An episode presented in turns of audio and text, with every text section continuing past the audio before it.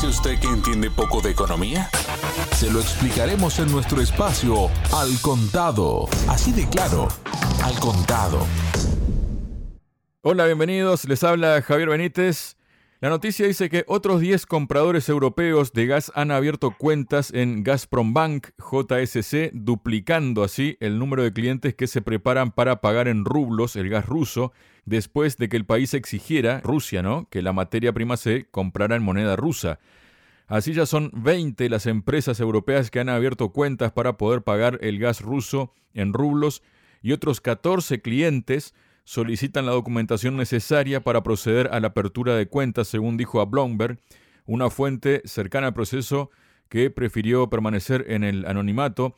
La cuestión es que los compradores europeos han estado luchando en las últimas semanas tratando de encontrar una solución para seguir pagando el gas ruso luego de que Moscú comenzara a exigir que estos pagos se hicieran en rublos a partir del 1 de abril.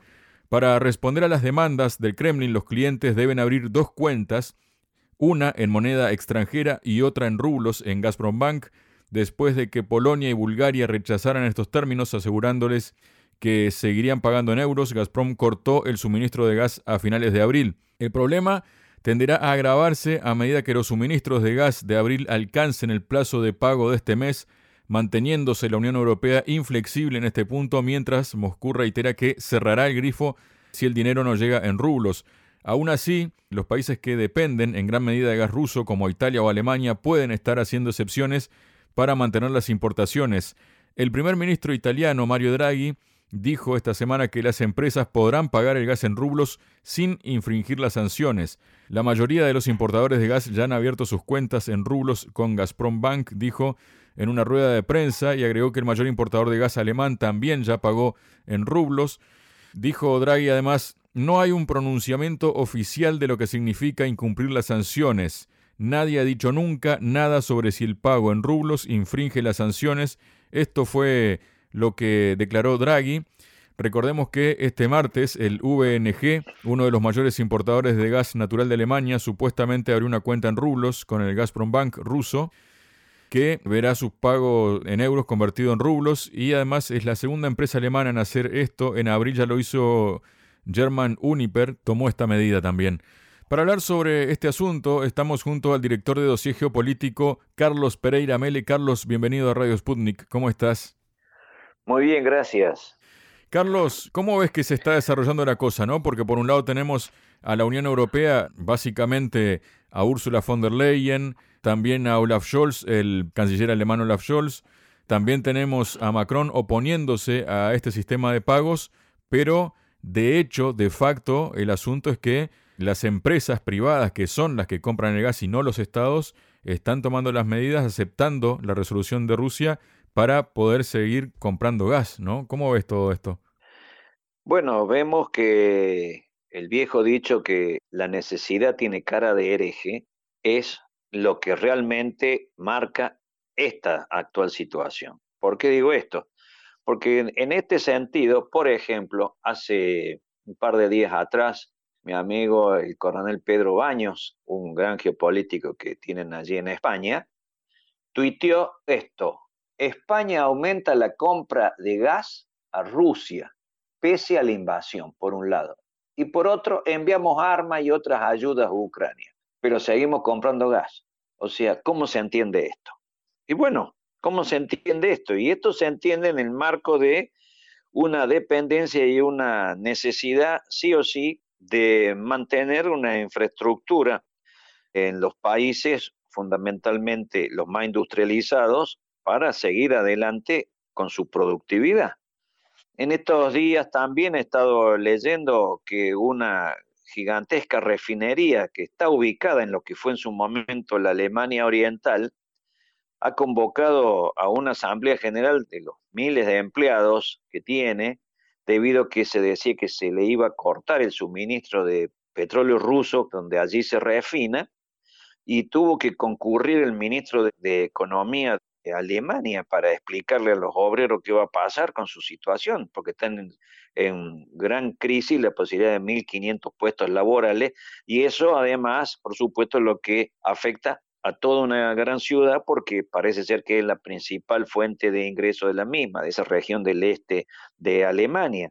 Y así sucesivamente vamos viendo que la guerra a su vez va teniendo consecuencias en numerosos países, como sobre el incremento del valor del combustible, como el, valor del gas, pero también es que eso como repercute en lo diario, en lo común, no solamente en el aumento de los precios a pagar por los servicios que se dan a través de esos sistemas, sino también de la producción de muchos elementos. En muchos países de Europa empieza a haber dificultades para tener las góndolas llenas en los supermercados o por el transporte o porque la producción se ha visto reducida fuertemente porque no hay en el mismo flujo de alimentos básicos, por ejemplo, para hacer harina, de trigo, etcétera, que venía de la región en conflicto. Todo esto, todo esto está enmarcado, por supuesto, en esta doble vara con la que los europeos están haciendo como una especie de bravuconada contra la Federación Rusa, pero por bajo la cuerda siguen negociando y siguen pagando ese gas que ya se sabe y ese petróleo que también ya se sabe que es imposible de sustituir por otras fuentes. Porque no hay que olvidar de que el principal organismo que regula todo el tema energético, que es la OPEC más, ha dicho claramente a Europa que ellos no van a suplir el faltante del gas y el petróleo ruso, que no van a aumentar producciones diarias para suplir ese faltante. Ergo, ¿cuál otros países van a ser los proveedores en este caso?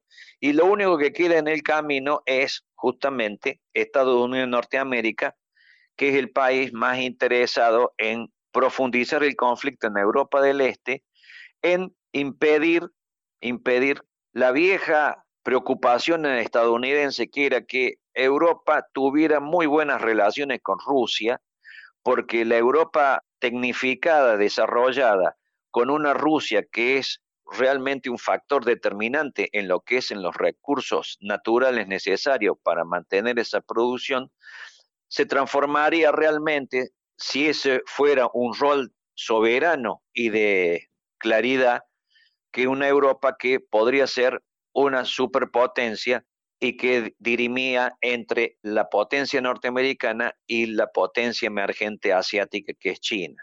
Pero parece ser de que las dirigencias europeas no entendieron esto y han marchado hacia un suicidio, hacia un Arakiri ya planificado por fuera y que ha logrado estos efectos. Hoy en día, a pesar de todo ello, la información que viene de Rusia es que han incrementado asimismo la venta de gas y de petróleo a Europa.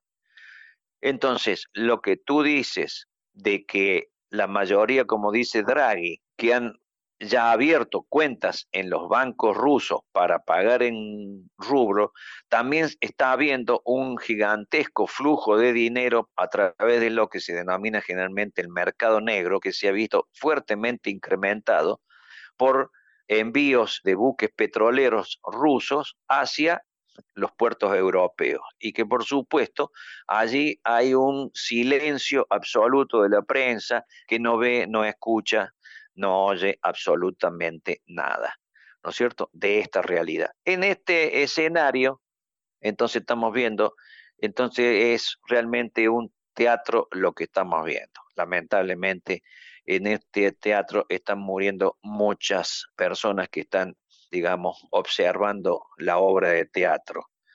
Y me refiero a lo que está ocurriendo en el territorio de Ucrania, ¿no es cierto?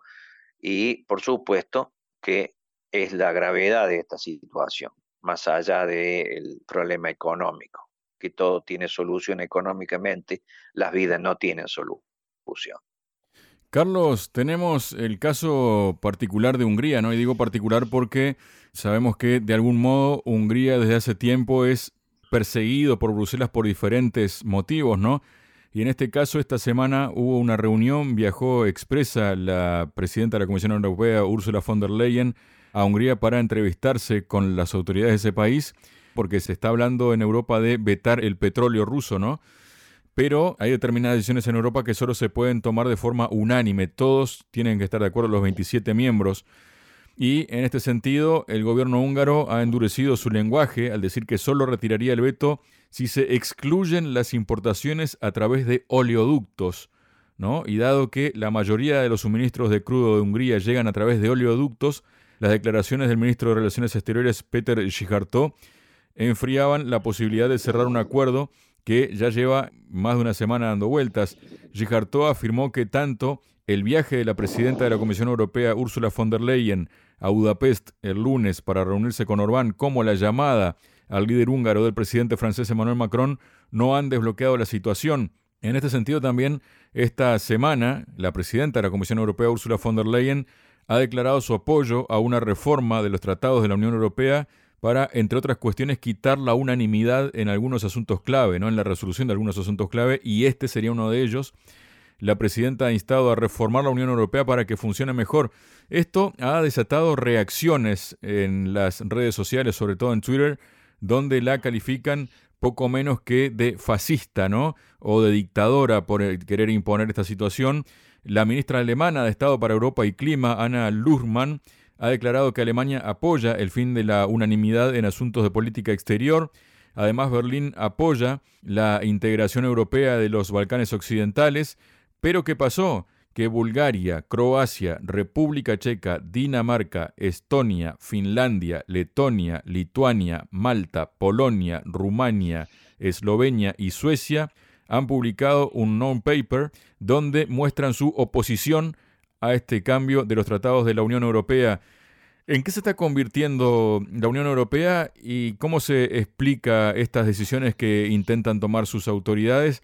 Que dicho sea de paso, cargos como el de Ursula von der Leyen son cargos que son colocados a dedo, por decirlo de algún modo, y no es un cargo electo por la gente, ¿no? Bueno, esto es lo que venimos analizando y transmitiendo desde hace ya largo tiempo la palabra sería cuál es el futuro de la Unión Europea. Porque realmente hemos visto que la Unión Europea no ha sido muy, muy ecuánime a la hora de repartir subsidios, por ejemplo. No ha sido muy ecuánime a la hora de aplicar sanciones dentro de la propia estructura de la Unión Europea. Recordemos que hay una Unión Europea central, digamos, de países hiperdesarrollados, que son los que en criollo se diría tienen la sartén por el mango, que son los que deciden por los demás Estados miembros de la Unión. Esto hay que recordarlo porque cuando ha habido las crisis financieras se han visto terriblemente afectadas los países a los que se los denominaba los PIG, Portugal, Irán, Italia, Irlanda, Grecia, y se les aplicó reglas draconianas para que pusieran sus cuentas supuestamente en situación buena, pero que fueron un terrible daño para sus sociedades por los ajustes a los que fueron obligados a realizar. Luego lo hemos visto también con el tema de la pandemia, cuando supuestamente esta Unión Europea dijo que iba a poner un billón y medio de euros para financiar el terrible situación del parate económico y luego se redujo a 300 mil millones de euros ese aporte, que en un primer momento era que no había que reintegrarlo, luego sí había que reintegrarlo y además de reintegrarlo había que pagarlo con intereses y ahora se dice que esa plata no va a ir a cubrir esas cosas, sino a cubrir gastos militares. Como vemos, las actitudes que están teniendo muchos países de la Unión Europea es revelarse a estas decisiones unilaterales que toma una burocracia que, como bien explicaste, no ha sido elegida absolutamente por nadie, sino básicamente por los grandes poderes económicos que están vigentes en Europa y que son los que hacen pingües negocios y sacan grandes ganancias a través de las decisiones de la estructura. Lo que sí pareciese ser que esta señora, esta alemana que está en la Comisión Europea, está no vislumbrando es las reacciones que está habiendo en las poblaciones, porque si uno ve hace un mes atrás, o un poco menos, las elecciones en Francia, el 60% de la gente ha votado no a la OTAN y no a la Unión Europea en la situación actual. Y estamos hablando de Francia.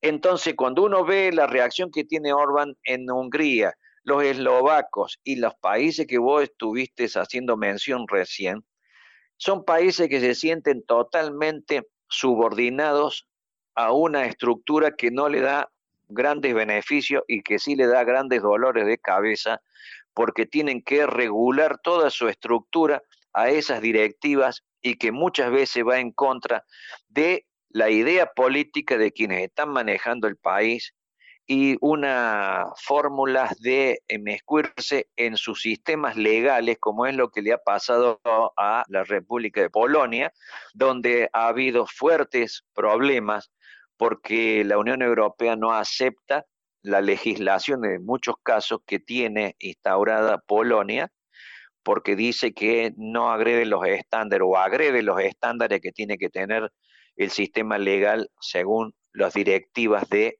Bruselas. Todo esto, por supuesto, está demostrándose en la práctica, en la realidad, que está causando un tremendo mare magnum. Así que el mare magnum que empezó con la salida de la misma de la Gran Bretaña con su Brexit, ahora está demostrándose que en el interior de esa Unión Europea también corren muchas fuerzas que pueden llegar a disolverla o transformarla o hacer dos o tres uniones europeas. Esto nadie puede garantizar absolutamente nada, pero mientras más presione Bruselas contra las escasas soberanías que se les ha permitido tener a las naciones que integran el bloque, la situación cada vez va a ser más dura y muchas veces van a ser definitivamente de ruptura, como puede llegar a ocurrir en el caso de estos países que no van a aceptar estos cambios porque saben que después de ellos se aceptan esto de que una minoría puede tomar decisiones por ellos, los pueden dejar eliminar rápidamente y inmiscuirse absolutamente en todos los asuntos soberanos que tiene un país. Después, Carlos, está el asunto, ¿no? De Estados Unidos que hay quienes dicen que puede entrar en recesión y un Estados Unidos que esta semana ha aprobado cerca de 40 mil millones de dólares destinados al conflicto en Ucrania se ha pronunciado la republicana Marjorie Taylor Greene diciendo el pueblo no apoya pagar por la participación de Estados Unidos en asuntos exteriores mientras nuestro propio gobierno le falla al país. Damos 40 billones a Ucrania, pero no hay fórmulas de bebés para las madres estadounidenses.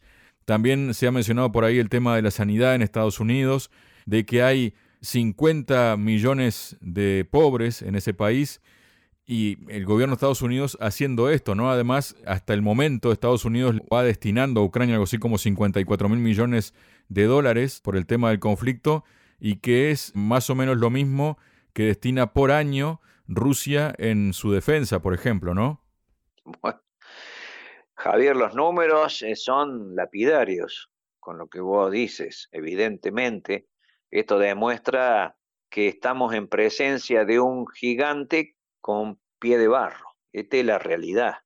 Ahora bien, esta realidad es totalmente distorsionada por un sistema propagandístico, por un modelo mediático que impide a la mayoría de las poblaciones del mundo y fundamentalmente las dirigencias acceder a estos datos coordinada y estructuradamente para entender de que el mundo no es más el mundo unipolar que soñaron los neoconservadores norteamericanos a fines del siglo XX y que fue puesta en marcha por los neoconservadores con Bush a la cabeza. Esto es una situación realmente compleja la estadounidense y está demostrando y está mostrando el verdadero talón de Aquiles que ha sido el eliminar la productividad que tenía Estados Unidos, transformándola simplemente en un gigantesco país productor de solamente armas y de dinero, de dinero sin ningún tipo de respaldo. Porque no hay que olvidar que desde los 70 el dólar no tiene más respaldo oro, por lo tanto es un respaldo en papel común, por más que tenga la figurita de Washington en el mismo. El tema es que eso también tiene su tiempo y sus límites. Y el límite y los tiempos fue la garantía de que esa nación, esa gran nación, sustentaba ese respaldo en una gigantesca productividad, en un gran PBI, que era el más grande del mundo, y en una capacidad tecnológica que, por supuesto, avasallaba a las demás naciones. Hoy todos esos elementos están siéndole discutidos. En el ámbito tecnológico tiene competidores de altísimo nivel y de mucha mejor calidad en algunos puntos. En el área de la producción, de la producción es así también. Las productividades del mundo Asia-Pacífico es muy superior a la productividad norteamericana. El hecho más palpable más demostrable es la industria automotriz norteamericana que dominaba el mundo hoy en día prácticamente es una cooperación con algunas industrias asiáticas, si no, no puede sobrevivir. Y en numerosos otros rubros va a la saga en esa misma situación. A lo que se le suma algo que siempre estuvo, pero que fue incrementándose, que es la gran disparidad social, económica interna en el incremento de los multi, multimillonarios y en el decremento de lo que fue siempre su fuerza motriz, la clase media, hacia clases menos privilegiadas. Y entonces allí hemos visto el incremento de la pobreza fuertemente, pero también en el detrimento de las clases medias en sus capacidades adquisitivas y de el famoso sueño americano. Todo esto está hoy en día vigente y todo esto es lo que causa este gigantesco mare magnum político interno. Por ello, por ello, el gran efecto fue la aparición de la política, como fue Donald Trump, que arrasó las elecciones. Y de acuerdo a los datos que hay hoy en día de cualquier encuesta, en noviembre el trumpismo arrasa de nuevo en las elecciones. ¿Por qué? Porque el Estado norteamericano no ha solucionado los problemas internos que lo hemos hablado contigo, se vienen arrastrando y que fueron una demostración muy clara aquel día de enero cuando una gran masa de población tomó por asalto el Capitolio norteamericano y que hasta la fecha todos hacen mutis por el foro, nadie parece acordarse de eso, pero ocurrió ocurrió en pleno corazón de lo que fue el imperio norteamericano, la toma de su propio Capitolio por parte de millares y millares de ciudadanos norteamericanos. Y esto debería haber sido un fuerte llamado de atención, pero parece ser de que fue más fácil ocultarlo, no seguir avanzando sobre ese tema porque realmente mostraba las heridas profundas en las que tiene la sociedad norteamericana. Ahora, esas heridas no las solucionó John Biden John Biden se le incrementó la inflación, se le incrementaron todos los valores en contra, la industria no sale de su amesetamiento y ahora en noviembre esos ciudadanos le van a pasar la factura. Habrá que ver cómo continúa esa situación después de noviembre. Ahora también eso también es un cambio trascendental histórico porque es una clara demostración de que estamos en presencia de una reducción del poder internacional que tenía Estados Unidos y de considerarse que era un Estado que tenía que estar presente en todos los conflictos, que era imprescindible, como se autodescribieron, el Estado imprescindible. Bueno, hoy en día ya no es el Estado imprescindible, es un Estado importante, es una base de poder importante, pero tiene que negociar y parece ser de que sus dirigencias actuales no quieren negociar absolutamente ninguna cuota de poder y eso es gravísimo para el mundo, porque como vemos, la única alternativa que tienen es la conflictividad y la violencia. Y en el único rubro donde todavía funciona perfectamente el aparato norteamericano es en el armamentista. O sea, es un peligro para todo el globo terráqueo. Muchas gracias, Carlos. Gracias a ustedes por esta invitación.